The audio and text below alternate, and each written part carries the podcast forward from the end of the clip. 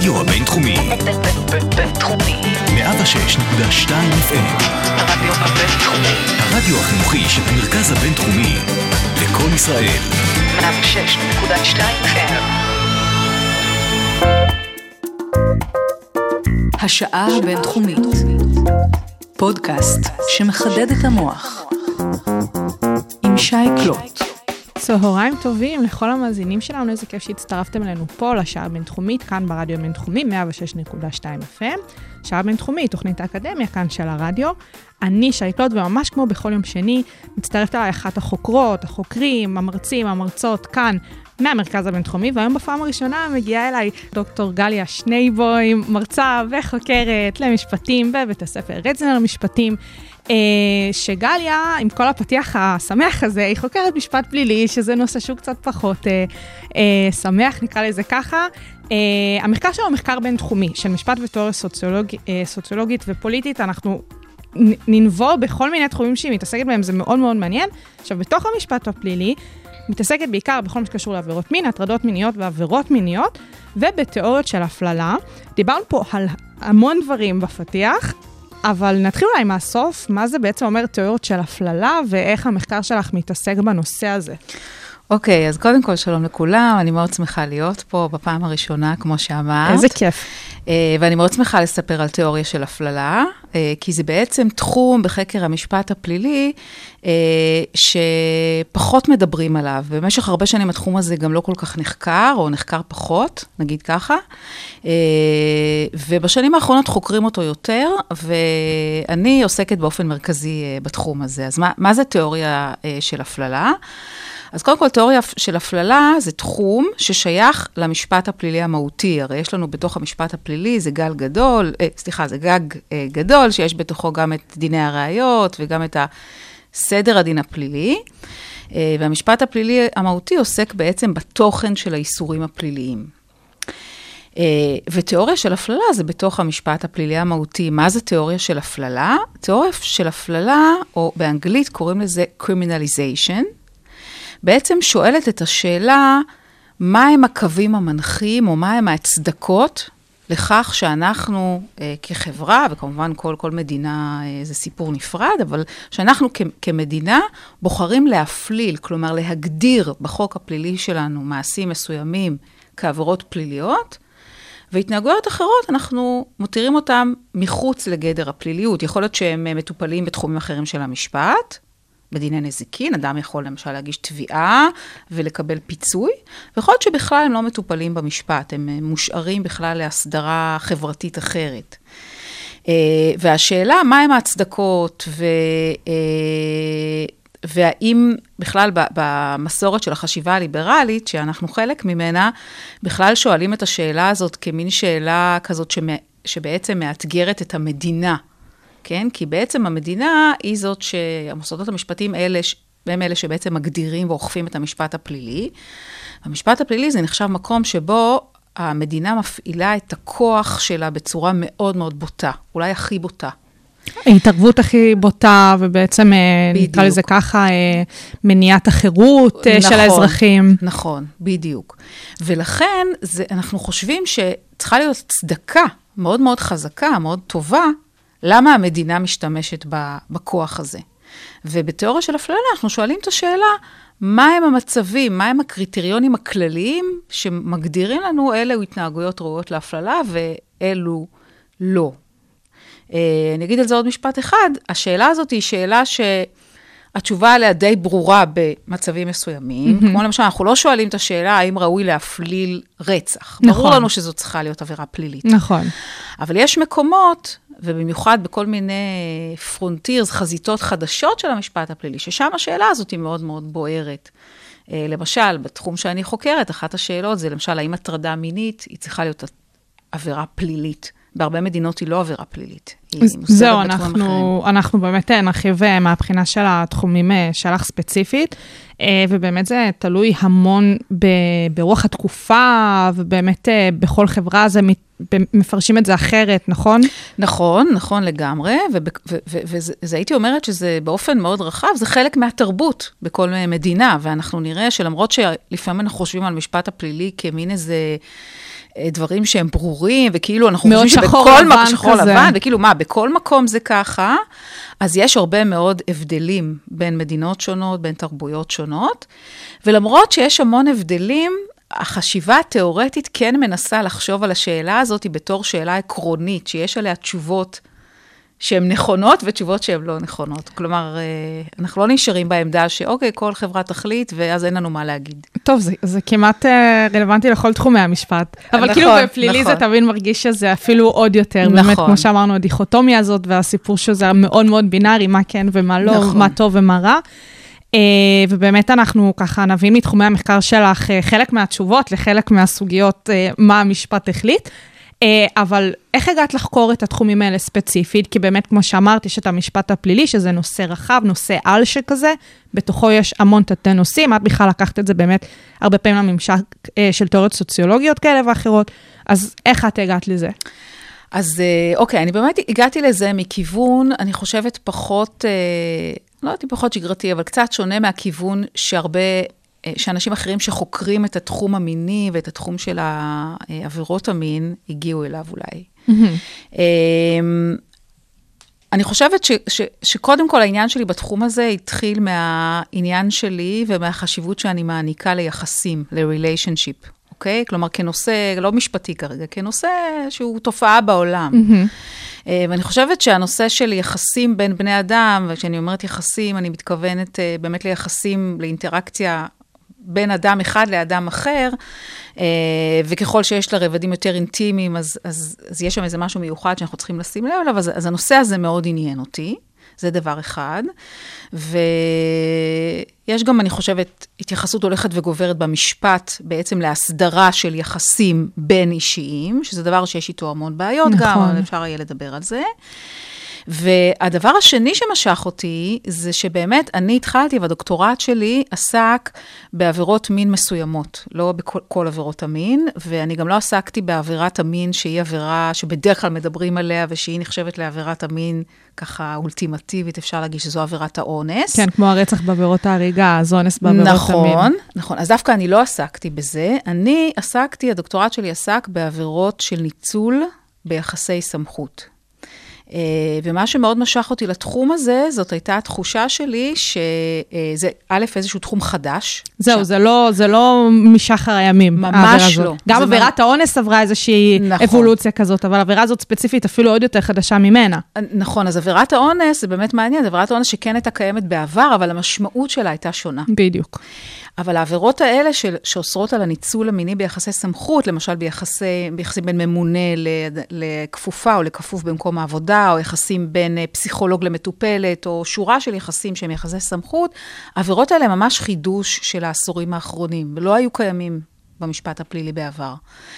אה, אז הרגשתי שיש פה משהו חדש, וגם אה, מאוד משך אותי להבין מה הסיפור של הסמכות פה, ומה הסיפור של יחסי הסמכות, כי אני בכלל מאוד מתעניינת בסמכות. זה דבר שמאוד מעניין אותי, אה, וזה גם דבר שאני מרגישה שיש בו שינוי מאוד גדול בעולם שבו אנחנו חיים היום. אה, אם תרצי נרחיב גם על זה. אז ככה אני הגעתי לעסוק בעבירות המיניות שעוסקות ביחסי הסמכות, אבל בעצם אחר כך אני גם הלכתי לעו- לעוולות אחרות ביחסי סמכות שאין להן מרכיב מיני. אוקיי. כי הדבר שמעניין אותי זה יחסי הסמכות והניצול לרעה של הסמכות. בכל פרמטר שהוא. לא יודעת אם בכל פרמטר שהוא, אבל, אבל למשל עכשיו אני עוסקת רבים. ב, למשל בהתעמרות בעבודה, שזה, שזה הטרדה שהיא לא מינית. נכון. שאין לה בהכרח מרכיב מיני. נכון. וזה גם כאילו, טוב, אני לא מכירה את המחקר הזה שלך, לא קראתי אותו, אני מהפרספקטיבה של, כן. של מה שכן כן, קראתי, אבל זה כן. באמת נשמע משהו שהוא עוד יותר אפור מכל דבר אחר שאולי נדבר עליו היום. נכון, תחום גם חדש מאוד, שעוד אין לנו שם הבחנות אה, זהו, אין הסדרה. אמיתית.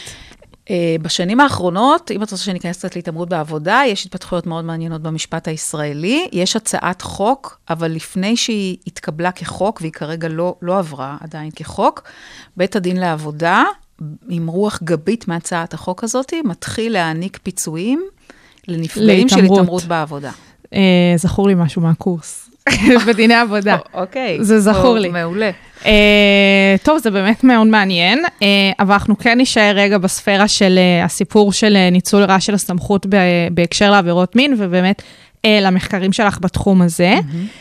אה, אז באמת, רוח המאמר שלך באמת מדבר על הסיפור של עבירות המין בהקשר של הסמכות, ואת די עשית לנו אקספוזיציה בנוגע לסיפור הזה של איך הגעת, אה, אבל בואי תסבירי אולי שנייה את הסיפור של העבירה הזאת במשפט הישראלי, כי כמו שאמרנו, היא יחסית חדשה. נכון. אז ה, אה, קודם כל, יש כמה עבירות אה, בחוק העונשין שמתייחסות לזה. הן כולן נמצאות בפרק שהוא פרק עבירות המין בחוק העונשין. אה, והן אוסרות באמת על, אה, לפעמים קוראים לזה ניצול, לפעמים קוראים לזה בעילה אסורה בהסכמה, בכל מיני סוגים של יחסי סמכות. והעבירות האלה באמת חדשות. העבירה הראשונה, שעוסקת בניצול יחסי מרות אה, בעבודה, נחקקה בסוף שנות ה-80. אולי אני אגיד לפני זה שכשאני מדברת על ניצול, בהקשר הזה אני מדברת רק על מצב שבו שני הצדדים בגירים. כאשר מדובר בקטינים, זה סיפור אחר לגמרי בעבירות מין, שם כן יש מסורת יותר ארוכת שנים של אה, הגנה על קטינים מפני ניצול וכולי. כל החידוש והדבר המעניין, והדבר שגם מעורר את המחלוקת, זה כאשר מדובר בשני אנשים בגירים. אה, אז האווירה של ניצול מרות בעבודה היא מסוף שנות ה-80, אחר כך אה, נוספו עבירות נוספות, בתחילת שנות ה-2000 נוספה עבירה של ניצול ביחסי טיפול, ביחסי טיפול נפשי. בשלב יותר מאוחר נוספה עבירה של ניצול בידי כהן דת, mm-hmm. או אדם שמתחזה לכהן דת. אה, ואלה באמת עבירות חדשות, וחלק ממה שהמחקר שלי עושה זה לנסות להבין, א', איך בתי המשפט התמודדו עם העבירות האלה, כי הם היו צריכים פתאום בעצם לפרש תפיסה משפטית חדשה. וב', לשאוב השראה ולהסתכל לתיאוריה סוציולוגית של סמכות, כדי לראות מה אנחנו בתחום המשפטי יכולים ללמוד ממנה. ובאמת תיארת פה כל מיני סוגי סמכות, אם זה באמת סמכות בעבודה, זאת אומרת מישהו שהוא בדרג רם יותר וכפופים לו, לדוגמה גם הסיפור של כהני דת והסיפור של מטופלים. אז שאבו את מקורות הסמכות מהתיאוריות הסוציולוגיות בהתאם לעבירות ובהתאם לסוגי הסמכות, או שיש איזו תיאוריית על של מהי סמכות, ודרך זה המשפט גזר אה, פרשנות מסוימת אה, באופן, במין מבט רחב כזה ומבט על. כן, אז כמו שזה הרבה פעמים קורה במשפט, איך שהמשפט, איך שעושים משפט, איך שנחקקים חוקים חדשים, זה לא בהכרח מגיע מתוך איזו תיאוריית על אקדמית שפיתחו אותה בתוך מגדלי השן האקדמיים. אלא זה מתחיל בעצם מיוזמות פוליטיות, או מכל מיני ארגונים של החברה האזרחית שמעלים את המודעות לדבר הזה. ולא, לא הייתה פה איזושהי תיאוריה אחת, הייתה אינטואיציה. והאינטואיציה הייתה... שכאשר יש מגע מיני ב- ביחסים כאלה, אז אפילו שלא מדובר במקרים הקלאסיים של אונס, של שימוש באלימות פיזית, או כליאת שווא, או, או כל מיני איומים, עדיין היחסים האלה יש בהם משהו פגום, יש בהם משהו פסול, יש בהם משהו נצלני. לא רק שאין את האלימות הזאת, לפעמים, ואנחנו נרחיב על זה במהלך השיח שלנו, יש אפילו רכיב של הסכמה. שזה מהבחינה הפלילית קצת מערער את, ה, את היציבות של הטענה המשפטית ביחס לעבירות מין אחרות. נכון, אז את בדיוק אה, מזהה פה נקודה שהיא מאוד מאוד אה, חשובה. שבאמת, אם מסתכלים, ואני ככה חוקרת שיש לי הרבה רגישות לשפה ולמילים שבהם משתמשים, אז אם מסתכלים למשל על כותרת העבירה שעוסקת ביחסי סמכות בעבודה, אז אז הכותרת היא בעילה אסורה בהסכמה. כאילו, מה יותר סותר מהכותרת של העבירה? נכון. זאת אומרת, אם, אם, אם הבעילה היא בהסכמה, אז למה היא אסורה?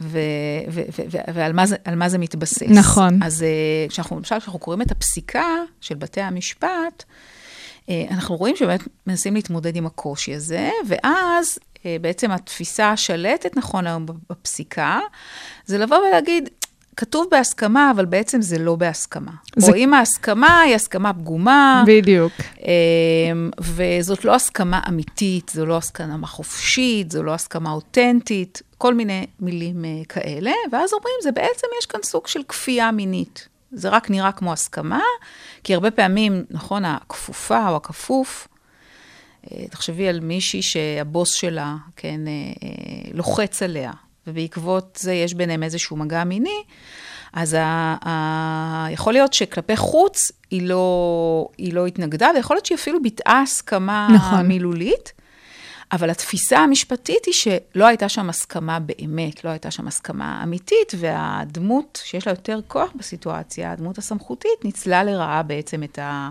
את המעמד שלה. טוב, אז כאילו התיאור, התיאור הזה פורץ אה, המון המון שאלות אחרות. כי אי אפשר להתעלם מהעובדה שהמון קשרים רומנטיים התחילו במקום העבודה. נכון. הרבה פעמים אפילו מ, אה, באמת ביחסים בין כפופים, אפילו בצבא, אם מסתכלים על מקום שזה הכי היררכי והכי פקוד פקודה, לא משנה איך תקראי לזה.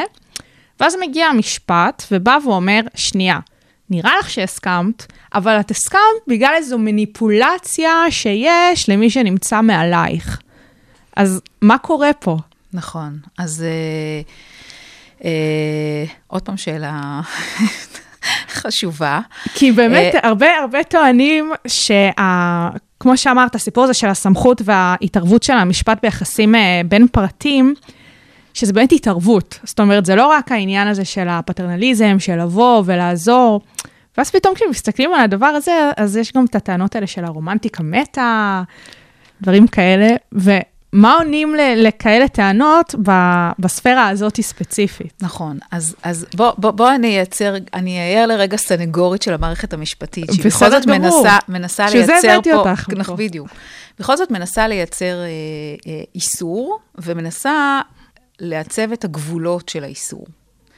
אוקיי? וקודם כל, האמירה שמופיעה בהרבה מאוד טקסטים שעוסקים בזה, זה שאנחנו, באיסורים האלה, המשפט הפלילי, אין לו שום כוונה באמת להיות איזה אה, מנגנון פוריטני שמתחיל עכשיו לפקח על איך אנשים, אה, מה הם עושים בחיים הפרטיים שלהם, וזה עניינם, והמדינה לא רוצה להתערב בזה.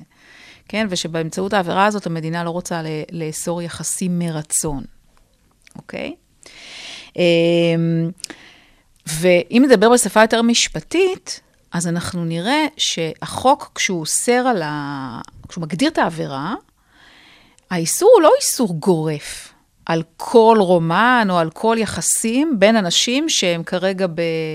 יש ביניהם יחסי סמכות. נכון. אלא האיסור הוא רק כאשר היה ניצול לרעה של המרות. אז השאלה החשובה הופכת להיות, איך יודעים מתי היה ניצול מתי לרעה היה של ניצול לרעה? המרות? טוב, אז נגיד- דיברנו על ההסכמה, אמרנו הסכמה שזאת בעצם לא הסכמה. אה, אוקיי, אז ננתח רגע רכיב אחר בעבירה הזאת, שזה הניצול לרעה. אוקיי, נכון. עברנו לפה. נכון. אז, אז מה זה הניצול לרעה של המרות? אז פה באמת אה, אנחנו רואים שקשה. קשה לייצר הגדרה, אבל אני כן חושבת שיש לנו איזשהו רעיון שבעיניי הוא נכון, שמבדיל בין מצבים נצלניים למצבים שהם לא נצלניים. אוקיי. אוקיי? קודם כל צריך לשים בצד מצבים שבהם, אה, ואנחנו יודעים שהרבה פעמים, אם אנחנו נהיה מציאותיים רגע, ו, ו, ונחשוב על, איך, איך, איך, על החיים, כן? אנחנו יודעים שיש מצבים שבהם כאשר יש מישהו שהוא נמצא בעמדת סמכות, הרבה פעמים זה מייצר איזושהי משיכה. יש לו איזה עולה, איזושהי כריזמה. נכון. נכון? ש, ש, שבאמת, באמת מושכת, כן? הרעיון של האיסורים הפליליים האלה זה לא, לה, זה לא להתערב במקרים האלה. הרעיון הוא כן להתערב במקרים שבהם הדמות הסמכותית מפעילה איזושהי מניפולציה או איזשהו לחץ, באופן שאם אנחנו נדבר עם, ה, עם האדם שהיה כפוף לסמכות, אז הוא יגיד לנו אחר כך, אם הבן אדם הזה לא היה בעמדת סמכות לגביי, אני בחיים לא הייתי נכנס, נכנס לדבר הזה. אני ממש לא רציתי, אני ממש לא, לא, לא, לא הייתי בעניין, אה, אבל אני לא בדיוק ידעתי איך לסרב, כן? זאת אומרת, אנחנו כן מנסים לייצר פה איזושהי הבחנה, ואני חושבת שיש הבחנה בין המצבים הנצלניים, הפוגעניים, לבין המצבים שבהם אה, יש אה, יחסים ויש רומן ויש משיכה, וכמובן שזה, שזה בסדר. אני אגיד באמירה צדדית, שבכלל יש לנו היום שאלות מאוד גדולות ועקרוניות שאנחנו שואלים על סקס בין אנשים וב, והרבה מאוד על סקס בין גברים לנשים. ויש היום, אה, גם בעבירת האונס, יש המון המון התפתחות, ויש חשיבה מחדש על מה בעצם האסור ומה המותר בתחום הזה. נכון. Okay? אם בעבר בעצם אונס זה היה רק כאשר מישהו משתמש באלימות פיזית בוטה. וכפייה. מה, נכון, מה שנקרא האונס בסמטה החשוכה. כן. כאילו זה המודל, שבכלל זה שני זרים ומישהו מתנפל על מישהי וזה. היום התפיסה שלנו היא שיכולה להיות כפייה מינית גם בהרבה מצבים אחרים, שיש בהם שימוש באמצעים יותר עדינים. הקושי הוא עכשיו לייצר מחדש את הגבולות באופן שזה לא יהיה מצד אחד איזושהי הסדרה פוריטנית, שפתאום המדינה יש לה מה להגיד על כל אה, יחסים, ומצד שני, כן, היא יוצרת הרחבה לעומת התפיסה המסורתית, שאומרת, אוקיי, אם, אם אי אפשר להוכיח פה אה, איום באקדח ומכות, אז אין אונס. ואם המתלוננת לא התנגדה וצעקה, אז אין פה אונס. זהו, אנחנו מכירים את הפסיקה, אנחנו מכירים אה, ספציפית על אונס, באמת מרגיש שבאמת יש איזשהו התערבות בין המחקר הסוציולוגי ובין uh, הפסיקה של בית המשפט בשנים האחרונות. Uh, מנסים איכשהו להוליך אותם יחד, uh, יש קושי, אבל זה כן uh, משהו שמנסים לעשות. Uh, וכמו שאת אומרת, הסיפור של עבירות מין זה תמיד משהו שקשה לנתח אותו, קשה להתערב בו. Uh, ובכל זאת, בעיניי המחקר שלך הוא באמת uh, מאוד חשוב, כי זה באמת מתעסק על uh, דברים, כמו שאמרת, שמופעלות כל כך הרבה מניפולציות לפעמים בתוך הסיטואציות האלה, שלפעמים הנפגע עצמו בתוך העבירה לא יכול לשים את האצבע ולהבין שהוא נפגע מאותה מניפולציה. מעניין אותי באמת בתוך המחקר שעשית, איך חקרת את הנושא הזה? זאת אומרת, uh, ספרות, פסקי דין, החקיקה, מן הסתם שילוב של הכל, אבל תסבירי כן. כזה באמת uh, תהליך העבודה. כן, אז, אז, אז אני אסביר. אז באמת, uh, המחקר שלי, כמו שאמרנו גם בפתיחה, הוא באמת משלב, הוא מחקר בין-תחומי. כלומר, הוא משלב עיסוק בחומרים משפטיים. כשאני אומרת חומרים משפטיים, אז אני נכנסת ממש לתוך הקרביים של הדבר הזה. אני מסתכלת על סעיפי החוק, איך בדיוק הם מנוסחים. אני מסתכלת על פסקי הדין, ולא רק ברמת, ה... כן, את סטודנטית למשפטים, לא רק ברמת מה הייתה ההלכה הסופית של פסק הדין, שאנחנו נדע על הבחינה כן. בדיני עונשין, אלא ברמה של מהו הסיפור בפסק הדין הזה, ואיך העובדים, אה, סליחה, איך השופטים והשופטות פירשו את הסיפור העובדתי, ואיך הם הכילו את החוק על הקייס הספציפי הזה.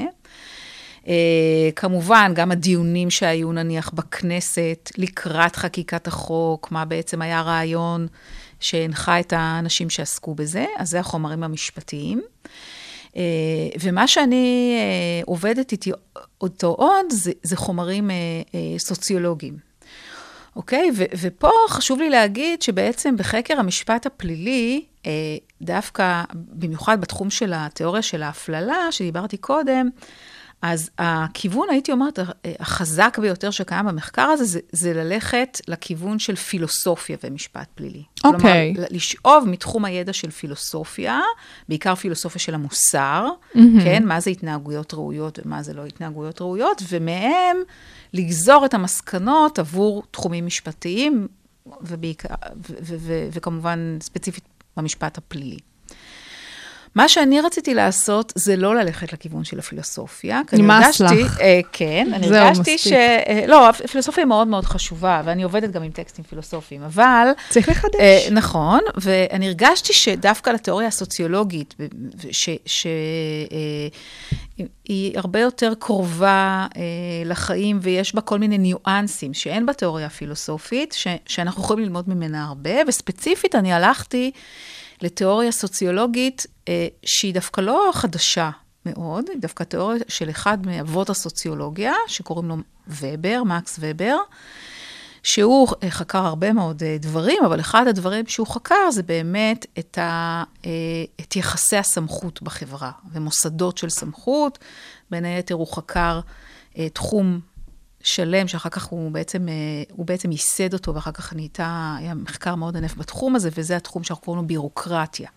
כלומר, ארגונים, איך, איך, איך עובדים ארגונים, איך עובדים יחסי הסמכות בארגונים, היררכיה בארגונים וכולי, ואני מצאתי שבתיאוריה של ובר יש הרבה דברים שיכולים to inform, כן? ל- ל- להשכיל את הדיון המשפטי. שזה גם אה, בעצם מתקשר לזה שאת אה, חוקרת ניצול רעה של סמכות, אה, לאו דווקא בהקשר של עבירות אה, נכון, מין. נכון, נכון. זאת אומרת, חלק, חלק מה, באמת מה, מה, מה שמניע אותי במחקר, זה ש...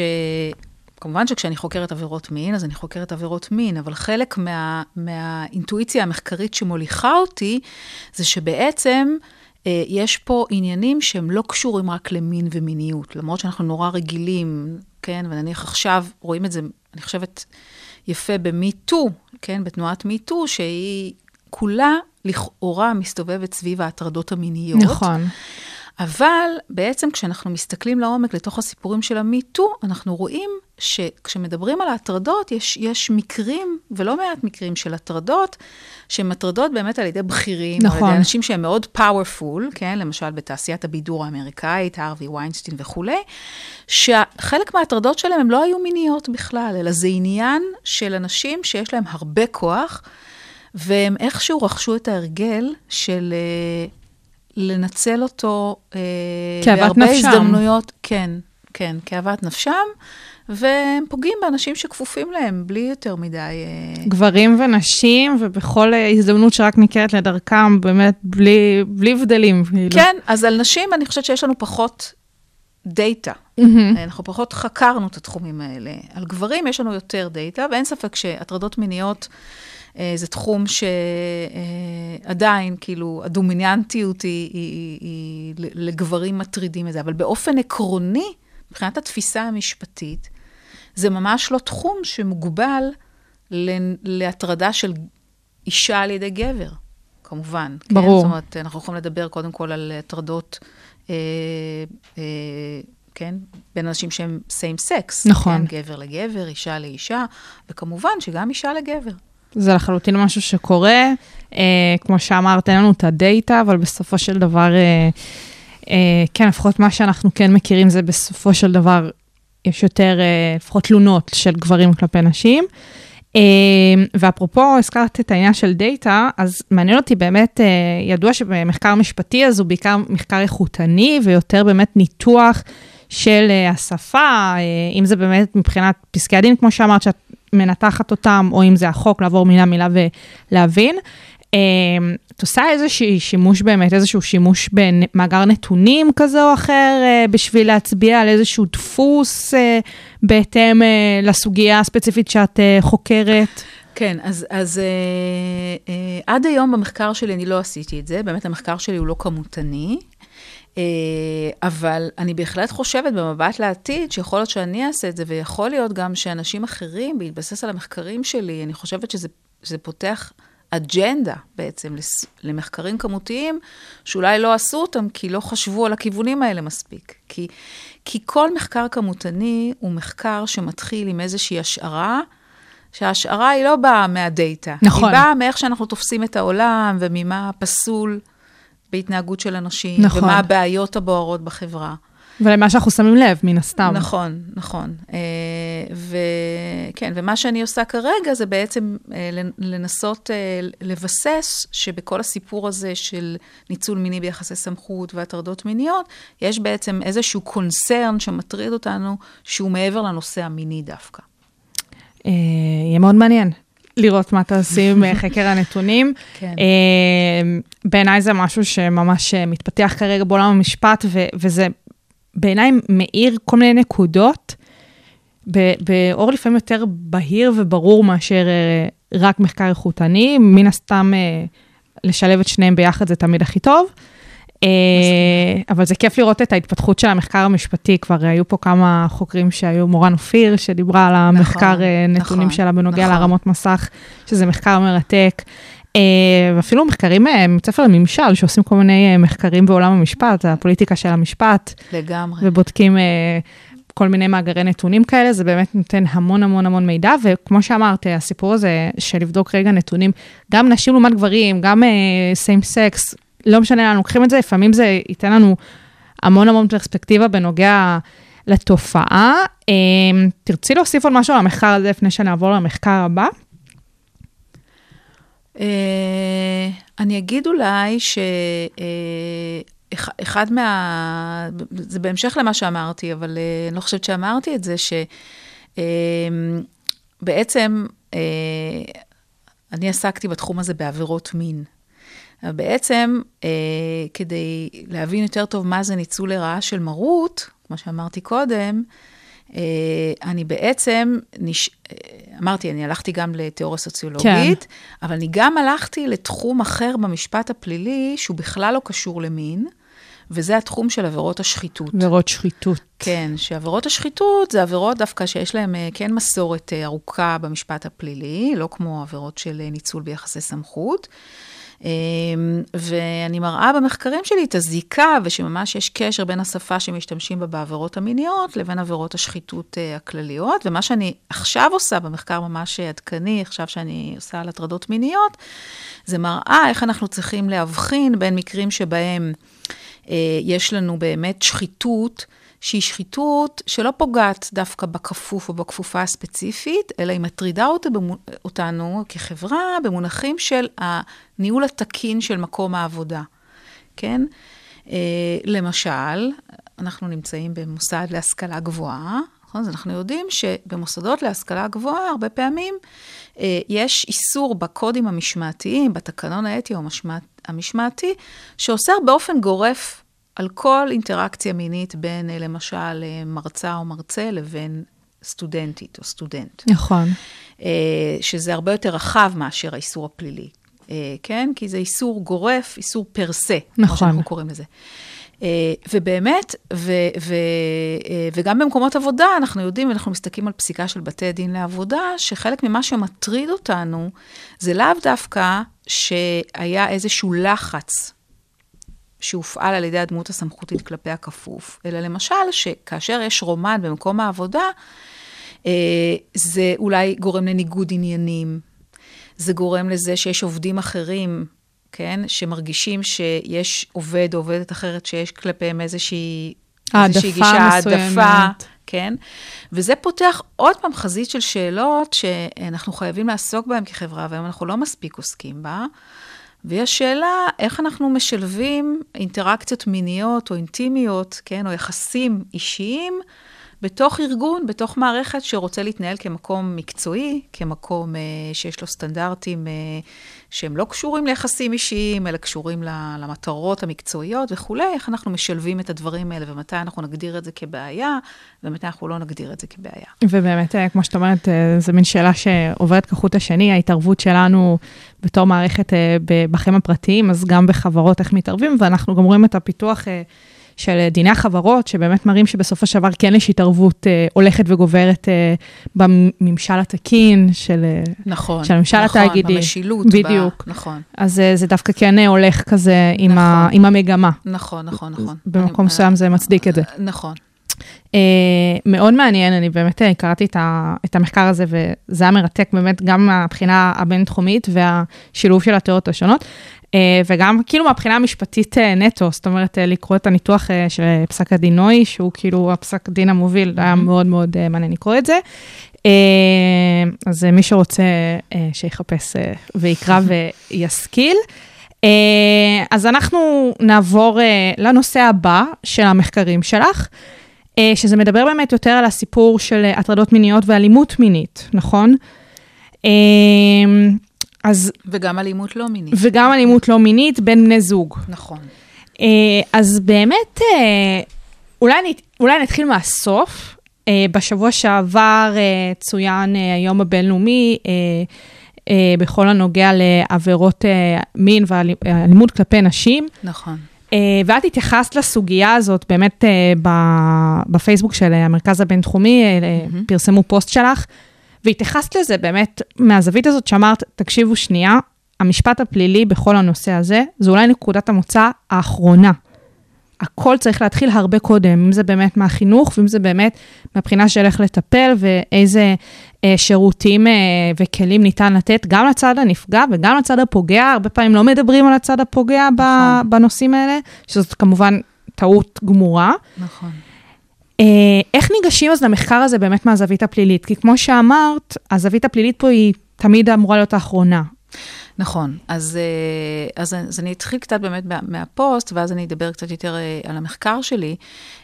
באמת, מה- ש, מה שעשיתי בפוסט, זה נתתי איזושהי נקודה למחשבה, שהיא באה על רקע באמת הדיווחים שאנחנו, כולנו רגילים לראות ככה במדיה. כאילו, ואנחנו אנחנו כולנו מכירים את, ה, את, ה, את הדיווחים האלה, ויש יש סיפורים, בכלל, הרבה פעמים בתקשורת מופיעים כל מיני דפוסים של סיפורים. נכון. שהרבה פעמים נוח ככה להיצמד אליהם. אה, ובמקרה אה, של אלימות נגד נשים, ואני מדברת כרגע לאו דווקא על אלימות מינית, אנחנו כולנו מכירים את הסיפורים האלה. זה באמת סיפורים אה, מזוויעים, אה, והם מדווחים אה, בעיתונות.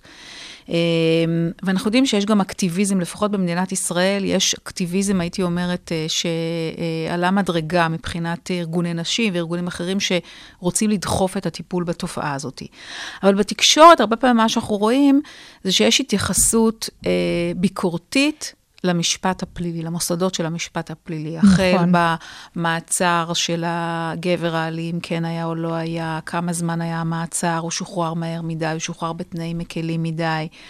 אה, הרבה פעמים אנחנו רואים את זה, אוקיי, היה משפט, הוא עמד לדין ברצח, ואז הענישה היא הייתה מקלה מדי, אה, ויש פרויקטים לשופטים מסוימים, האם יש להם דפוס של הקלה עם גברים וכולי. אה, העיסוק בדברים האלה הוא לא, הוא, לא, הוא לא בלתי חשוב, ובכלל, כמובן שהנושא של אלימות נגד נשים, אנחנו צריכים לזכור כל הזמן, שא', הוא לא תופעה חדשה, וב', הוא תופעה שיש לה שורשים היסטוריים ומבניים של המבנה הפטריארכלי של המשפחה.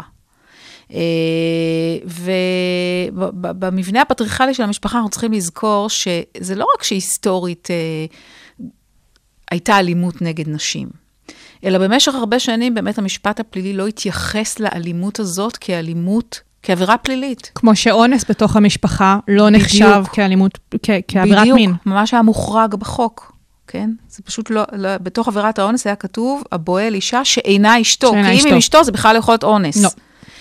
כנ"ל לגבי אלימות שהיא לא מינית, אוקיי? החוק הפלילי לא התייחס אליה, והוא לא התייחס אליה לא, לא סתם, הוא לא התייחס אליה כי כחלק ממבנה הסמכות, הנה הנושא שמעניין אותי, בתוך המשפחה, אה, הייתה מערכת היררכית של סמכות, וה, והגבר בתוך המערכת הזאת נתפס כמי שיש לו אה, פררוגטיבה לחנך או למשמע את אשתו כחלק מעמדת הסמכות שלו, כמו שגם יש לו פררוגטיבה למשמע את הילדים שלו, ולכן לפעמים, נכון, חוסך שבטו, שונא בנו, כן. אם הוא לא משתמש באלימות, הוא לא עושה בעצם את התפקיד שלו. אוקיי, אז יש לזה שורשים מאוד מאוד אה, עמוקים. וזה חשוב שהמשפט הפלילי אה, היום נמצא כמובן במקום אחר, ואנחנו חושבים שאלימות נגד נשים היא, היא פשע והיא פשע חמור. אבל, הנה כאן מגיע האבל שלי. אה, באמת, המשפט הפלילי זה, זה איזושהי עמדה עקרונית של החברה, ששם היא מצהירה מה ההתנהגות הראויה ומה ההתנהגות שהיא מתחת, ככה, לסף הסיבולת החברתי.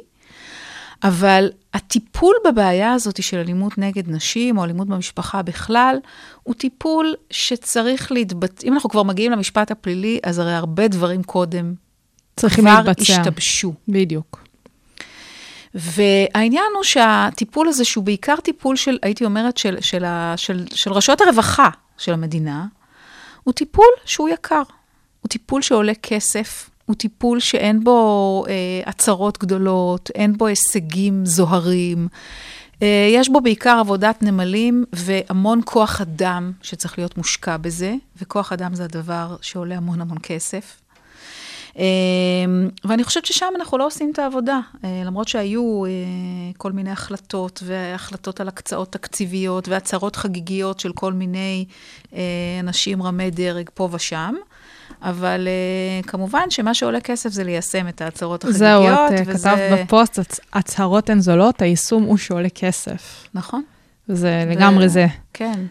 אה, כן, אפילו שבוע שעבר, אה, ב- בהקשר ליום הזה, אז זה היה באמת את הסיפור של אה, השרה אורלי לוי אבקסיס, שעשתה יומי אה, באמת העלאת מודעות, וראש הממשלה נתניהו, עם ההתבטאות הבאמת אה, מאוד מוזרה הזאת, אני אגיד בלשון המעטה. כן, זה לשון המעטה. אה, אומרת. נשים, כן. בעלי חיים, אה, לא להרביץ לנשים, להרביץ לבעלי חיים. כן. אה, אוקיי. אה, בואו לא נרביץ בכלל.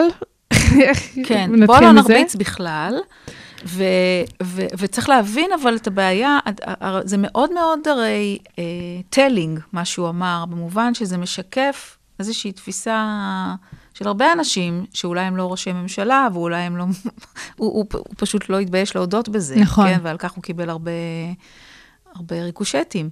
אבל באמת, זה מתקשר למה שאמרתי קודם, שבמבנה הפטריארכלי באמת, נשים הם לא היו סובייקט שווה זכויות, כן?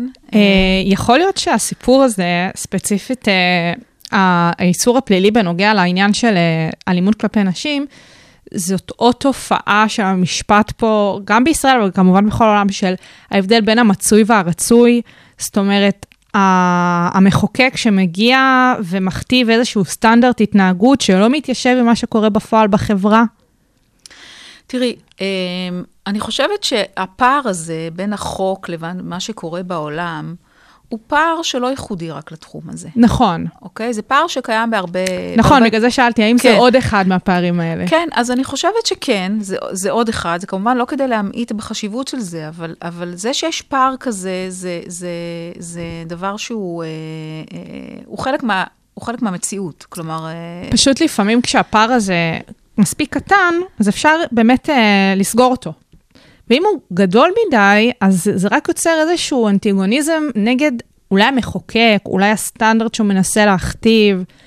לפעמים אה, האנשים האלה, אחר כך כשזה מגיע לבתי המשפט, והשופטים אה, שופטים ו- ופוסקים לאור אה, לשון החוק, או לאור הפרשנות שהם אה, מחליטים עליה, ואז האנשים אה, בבית מסתכלים על זה ואומרים, מי אלה שם במגדל השן שבאים ומכתיבים לנו איזשהו סטנדרט התנהגות שלא מתיישב עם ההרגלים שלנו ועם מה שאנחנו למדנו בבית. כן, אז uh, אני חושבת שבסיפור של אלימות uh, נגד uh, נשים, או, או אלימות, בוא נקרא לזה אלימות ביחסים אינטימיים, מהמם. אוקיי? כי, כי באמת חלק מהעניין זה שזה גם לא רק גברים בין גברים ונשים.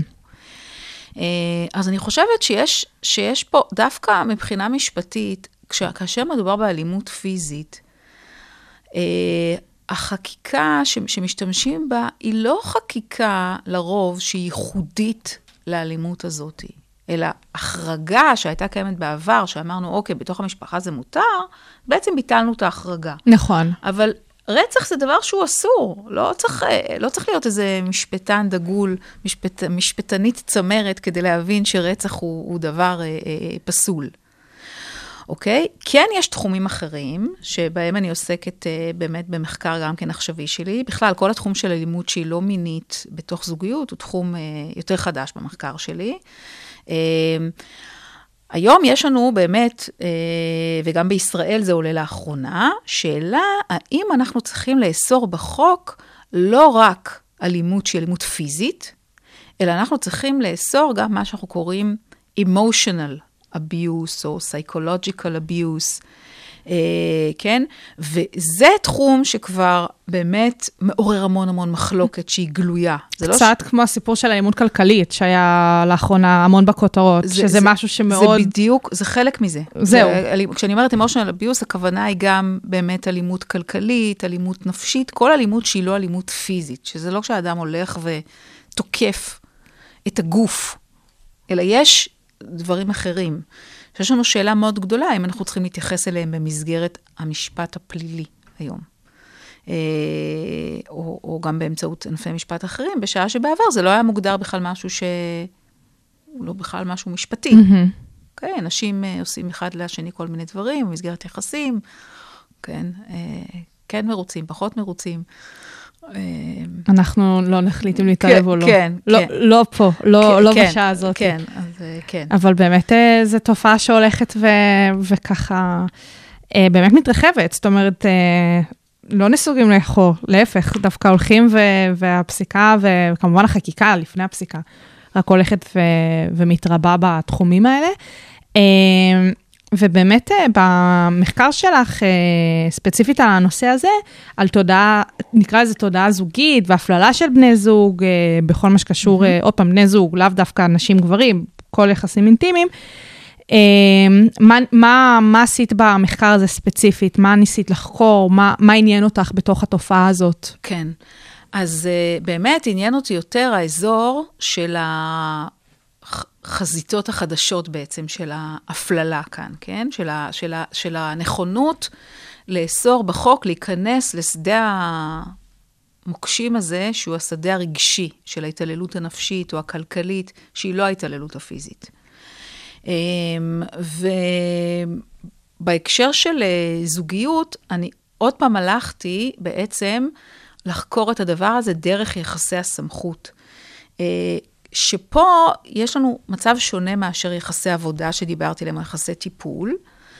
כי ביחסי עבודה או ביחסי טיפול, בעצם אה, יחסי הסמכות קיימים, היום אנחנו מזהים את הסמכות הזאת. נכון. כחלק מהיחסים, אנחנו אומרים, כן, באמת, לבוס, לממונה במקום העבודה, או לממונה, יש אה, איזושהי עמדת סמכות כלפי הכפוף או הכפופה. נכון.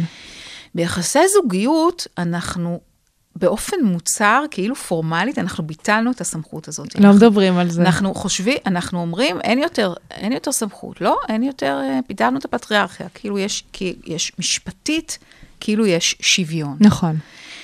אמ, ורואים את זה בהרבה תחומים, אם זה באמת אה, בכל מה שקשור לחזקה על ילדים, אה, אם זה קשור לחלוקה של, קניין שיתופי, נכון, בהמון זה, תחומים. נכון, ואם, ואם ממש, את יודעת, בעבר, אם היה משטר משפטי שאמר, אוקיי, אה, אה, אה, אישה צריכה לציית לבעלה. כן. מבחינה משפטית, לא ככה רגילים. אוקיי? אז היום ברור שאין לנו נורמות משפטיות. נכון. ברור, ברור שאף חוק של מדינה אה, מודרנית, אה, ליברלית, לא אומר דבר כזה.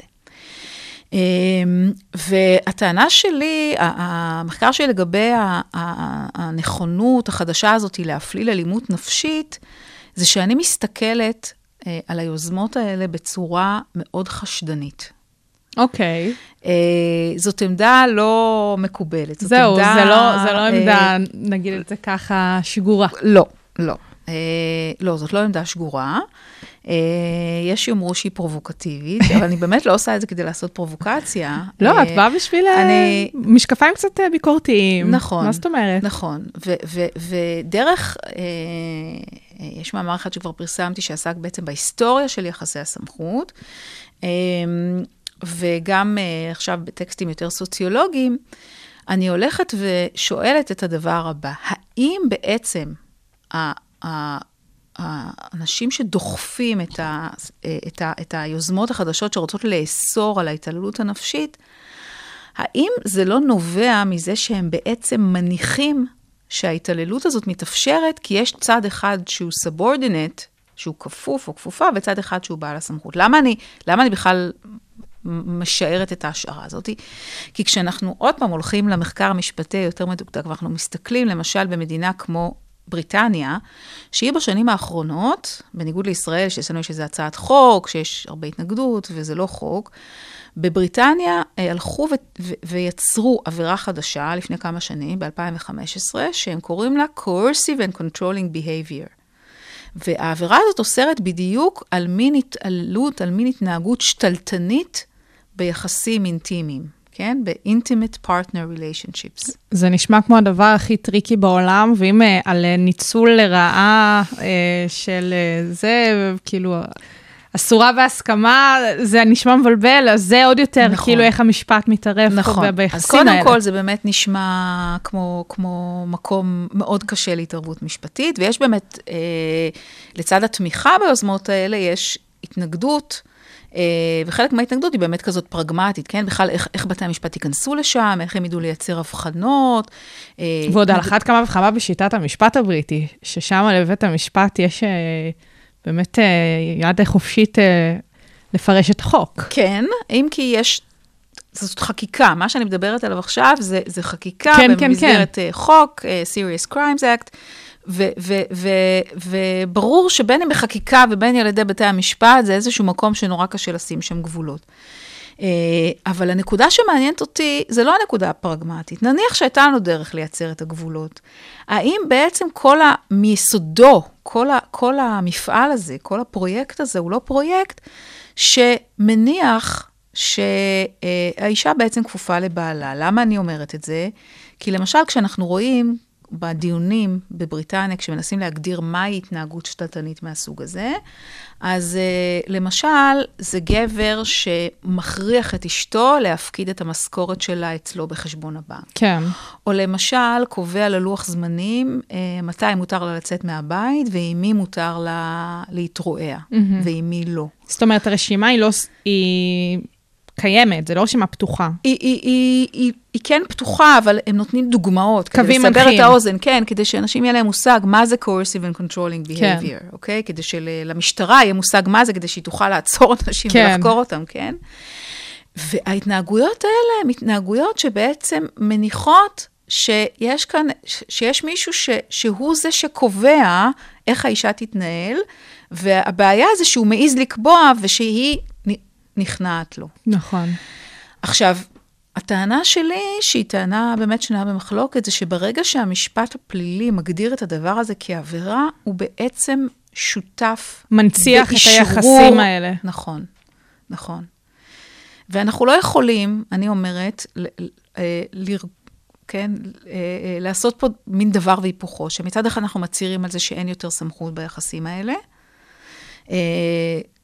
באופן פורמלי, ומצד שני, בעצם במשפט הפלילי אנחנו עדיין אה, אוסרים על ההתעללות הנפשית הזאת. עכשיו, לא שבמציאות לא קיימים מקרים כאלה, נכון. מקרים מאוד טרגיים, אבל השאלה שאני שואלת בתור חוקרת משפט, תמיד השאלה, מה צריכה להיות העמדה של המשפט הפלילי לגבי הדבר הזה.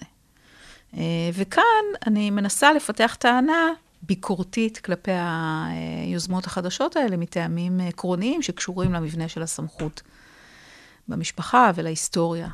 ו- ו- ומה בעצם הטענה שלך לאור תיאוריית הסמכות?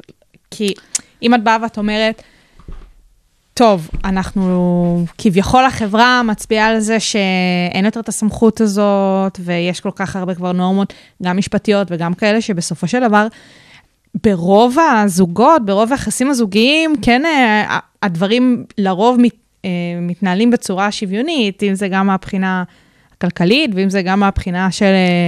לא הכלכלית, לא אה, יודעת, לא, לא. הכלכלית של ההכנסה, כן. אלא הבחינה הזאת של אף אחד מהזוגות אה, אולי לא אומר לשני מה לעשות. אפילו זה אני לא יודעת אם זה נכון.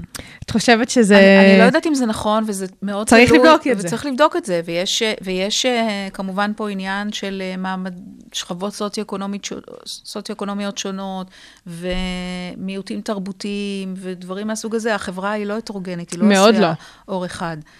אבל הטענה שלי אומרת שגם אם בפועל, כעניין של מציאות חברתית, יש עדיין, וזאת הטענה הפמיניסטית, דרך אגב, נכון. המרכזית, שהפמיניסטיות באות ואומרות, תראו, החוק חוק, אבל בפועל, הגבר בסוף שולט. כאילו, גם אם הכרזנו כל מיני הכרזות, והאומות המאוחדות וכולי, עדיין במציאות היא שבהרבה מאוד אה, יחסים חברתיים, בסוף כן הגבר שולט והאישה היא מוכפפת, היא נשלטת. אה, אבל הטענה שלי זה שגם אם זה נכון כמציאות סוציולוגית, העמדה המשפטית לא צריכה לאשרר את הדבר הזה, לקבל למה? את הדבר הזה. למה לא? למה דווקא האשרור הזה, שהוא יכול להיות פטרנליסטי, זאת אומרת, לבוא ולנסות להגן על אותו צד שנמצא ב- ב- בעמדת אה, נחיתות, נכון, או נכון. כפוף לעמדה נכון. שנמצא בסמכות, נכון. למה לא וכן אה, לעזור? כן, אז, אז uh, פה אני חושבת שבאמת uh, uh, זה קשור ל, לראייה היותר כללית שלי של מה קורה ליחסי סמכות בתקופה המודרנית. אוקיי, אוקיי. תקופה מודרנית זה... התקופה המודרנית זה, זה, זה, זה, זה תהליך ש... ה-20? אה, לא, זה מתחיל כבר קודם. קודם. זה מתחיל כבר קודם, מהמאה ה-18, קצת ו-19 ו-20, ועכשיו ה-21. וזה, וזה, וזה, אבל, אבל זה תהליך שכל הזמן אנחנו עובדים עליו. מהמם. אוקיי? ובעצם הדבר שמעניין אותי זה, אה, אה, אני חושבת שאנחנו בתור אנשים אה, מודרניים, כן, החל מעידן הנאורות וההשכלה, יש לנו התנגדות בסיסית לסמכות. אנחנו חושבים שכל מצב של סמכות הוא מצב שבעצם פוגע בחופש שלנו. נכון. אה, ולכן המאמץ שלנו, ב- ב- ורואים את זה בכל מיני חזיתות, הוא אה, אה, לחסל כל מיני סמכויות. נכון? אנחנו מדברים למשל היום, בתחום, אה, לא בתחום של אלימות, אבל בתחום אחר, אנחנו מדברים על משבר שיש לנו למשל בסמכות ההורית. נכון. הורים, הורים הם כבר לא מהווים סמכות כלפי ילדים כמו בעבר. עכשיו, למה הדבר הזה קורה? הוא לא קורה במקרה, הוא קורה כי אנחנו בתור חברה, יש לנו חשדנות עקרונית לסמכות. רואים את זה גם אה, בבתי ספר, עם מורים. לגמרי. אנחנו אומרים, המורים, נכון, היום אנחנו מדברים, יש uh, בתוך מערכות חינוך דיבור על זה שמורים צריכים לשקם את הסמכות שלהם. נכון. כאילו פתאום אנחנו מבכים את האובדן של הסמכות. נכון. עכשיו, אה, הנקודה הזאת היא מאוד מעניינת אותי, כלומר, זאת שאלה פתוחה בעיניי, איך משתחררים מסמכות? איך בעצם אה, אנחנו יוצרים אמנציפציה מסמכות? וזה דבר מסובך ומורכב. זה זה נשמע כמו תהליכים שלוקחים תהליכים אין סוף זמן. ש- ש- שכרוכות בהם התלבטויות גם מאוד קשות, וויתור על דברים. כי מצד אחד אנחנו חשדנים כלפי סמכות, מצד שני יש אזורים בחיים שאנחנו חושבים שהסמכות היא הכרחית. הכרחית. אנחנו למשל לא חושבים, אפילו שהיום אנחנו מדברים על כל מיני שינויים רדיקליים בעולם העבודה וכולי, כל מיני דברים שאנשים מומחים לדיני עבודה ידברו עליהם. אנחנו, אני לא חושבת שאנחנו מוכנים לוותר על הרעיון שבארגונים שהם מספיק גדולים, יש היררכיה ויש עמדות סמכות נכון. וכולי וכולי. Uh, במקום, עכשיו אם נחזור לאלימות ביחסים אינטימיים, במקום של הזוגיות, אנחנו באמת עשינו שם מהפכה. אנחנו עשינו שם מהפכה, ואנחנו החלטנו שאין שם יותר סמכות במקום הזה. עם ילדים זה יותר מסובך. נכון. אבל בזוגיות אנחנו החלטנו שאין שם יותר סמכות. ובעיניי, חלק מהאמנציפציה הזאת אומרת, המשמעות של האמנציפציה מהסמכות, זה שאם יש, אה, אם יש גברים שממשיכים להפעיל את הסמכות כאילו היא קיימת, ונשים שיש להם עדיין אה, אה, נטייה, כן, לשתף פעולה עם הסמכות הזאת. לקבל את, ה... נכון. את המצב אז הנתון. צריכים להיות תהליכים שהאנשים האלה עוברים, שהמשפט הפלילי לא, לא, זה, זה לא זה לא המקום התפקיד שבו, שלו. זה לא, זה לא התפקיד שלו. כי מה יש פה בעצם? כי ב- ב- בהתערבות הפטרונית הזאת של המשפט הפלילי, ואני רוצה פה לחשוב דווקא על האישה, אוקיי? על, על, על הכפופה. Uh, בהתערבות הפטרונית הזאת בעצם, בעיניי המדינה. עושה, אומרת לאישה, בואי, את מהסמכות של הבעל, או של הגבר, או של הבן זוג, את תעברי אלינו. Mm-hmm. עכשיו, המדינה הגדולה, היא תבוא ותספר לך מה בעצם היה פה. מה שהיה פה, זה שהייתה פה התנהגות שתלטנית וכולי וכולי, ואת בעצם שיתפת פעולה עם זה וכולי. אני אומרת, לא. אמנציפציה מסמכות, זה אומר שהמדינה יצאה מהתמונה פה.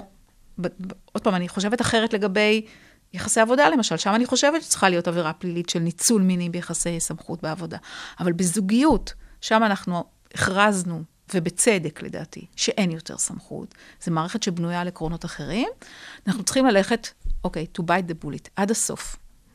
זה, זה גישה באמת, כמו שאמרת, אולי קצת אה, פרובוקטיבית, אבל אני מאוד מסכימה איתה, באמת, כמו שאת אומרת, זה בסופו של דבר גם כן איזשהו יסוד בתיאוריות פמיניסטיות שמתקשרות לדברים אחרים. אה, וגם כמו שתיארת וסיפרת על החקיקה בבריטניה, אז גם יש חקיקה כזאת בישראל, ואפילו שנה שעברה את פרסמת אה, טור ביקורת בנוגע לתיקון אה, לחוק. אה, הבעיה בהחמרת העונש לרוצחי נשים, זה היה בשנת 2019, ובסופו של דבר אמרת את אותו הדבר בהקשר של החוק הישראלי. נכון, כי אה, באמת, אה, מה שאמרתי, מה שדיברנו עד עכשיו, זה בעצם אה, רעיון של יצירת עבירות חדשות שלא עוסקות באלימות פיזית. נכון. יש לנו אבל תיקונים אחרים לחוק בישראל, שזה גם זה, גם זה מגמה שהיא לא ייחודית רק לישראל, שבה אנחנו רואים שלוקחים עבירות אלימות סטנדרטיות, אבל יוצרים החמרה של הענישה כאשר מדובר באלימות בתוך המשפחה. זה קיים גם כאשר קיימת תקיפה שלא מסתיימת במוות, נכון. שהיא לא קטלנית, וגם כמובן כאשר קיים, קיימת המתה, נכון. כאשר קיים אה, רצח. זהו, אם זה אה, בתוך המשפחה זה הופך לרצח, במידה וזה לא היה במשפחה, זה כנראה הייתה עבירה פחותה. נכון, נכון. ובאמת תיקון שהיה אה, לחוק בישראל, כחלק בעצם מרפורמה יותר גדולה, שהיא לא קשורה בכלל אה, רק לגברים ולנשים, היא קשורה בכלל לתיק, לרפורמה בכל הנושא של עבירות המתה. יצרו, אחד מה, מהדברים שעשו ברפורמה הזאת, שהוא אגב דבר שנכנס ככה ברגע האחרון ולא היה חלק מהצעת החוק המק- המקורית, זה להחמיר את העונש במקרה שמדובר ברצח אה, בזוגיות, שהוא רצח שהיה אחרי היסטוריה של התעללות. כלומר, הרוצח לא בא יום אחד ורצח, אלא הייתה שם היסטוריה של התעללות, ואנחנו אומרים, אם היה שם אחר כך גם אקט של המתה, אז אנחנו לא נקרא לזה רצח רגיל במרכאות, אנחנו נקרא לזה רצח בנסיבות מחמירות. וגם כאן אני טוענת שכשאנחנו קוראים לזה רצח בנסיבות מחמירות, אנחנו עוד פעם מניחים שיש פה, למה זה מחמירות? כי יש פה משהו שקשור להתעללות. יש פה את אותה הנצחה יש פה את של ה- אותה הנצחה, אה, כן, כמובן, אני לא נגד כל הסוגים של הרצח בנסיבות מחמירות, יש כל מיני סיבות שבהן כן, כן. קובע שרצח יותר בנסיבות מחמירות, אבל כשאנחנו הולכים פה ל- ליחסי הזוגיות, להקשר הזה. כן, ולמרות שזה מנוסח ניטרלי מבחינה מגדרית, ברור לכולם שהתיקון הזה נוסח כדי להתמודד עם אלימות של גברים נגד נשים, ואז בעיניי עוד פעם יש פה את הסכנה הזאת, את הסכנה של ההנצחה. אז אנחנו באמת אה, נקווה שהגורמים הרלוונטיים יתעסקו בכלים ובטכניקות אחרות למנוע את אותה אלימות אה, לפני שמגיעים אה, למשפט ובאמת אה, לדין הפלילי. המשפט הפלילי, כן, זה מאוד מאוד אה, חשוב. כי אפשר אה, לעשות את הדברים אחרת. אנחנו רואים את זה בשנים האחרונות ומבינים שאפשר. נכון. אה, טוב, עם הדברים האלה, ועוד אה, עם איזושהי תקווה לאופטימיות, אנחנו נסיים את השעה שלנו, שהייתה מרתקת, גם בהקשר הרלוונטי-אקטואלי שלה, וגם באופן כללי. אני חושבת שלפחות אני למדתי כאן המון אה, זוויות חדשות אה, בתחומים האלה. אז אני אפרד ממך, דוקטור גליה שנייבוים. תודה רבה, אה, שי. המון תודה. שבאת והיית פה בפעם הראשונה, אני מקווה שגם לא בפעם האחרונה. נראה מה יהיה. הלאה. אה, ומכם, כל המאזינים שלנו, המון תודה שהייתם איתנו כאן בשעה הבינתחומית, כאן ברדיו הבינתחומי, 106.2 FM. אתם יכולים למצוא אותנו באתר שלנו, באפליקציות הפודקאסטים השונות, אם אתם רוצים לשמוע את הפרק הזה, פרקים אחרים, אה, אתם אה, ממש מוזמנים לעשות זאת. וכמובן, שיהיה לכם המשך יום מקסים.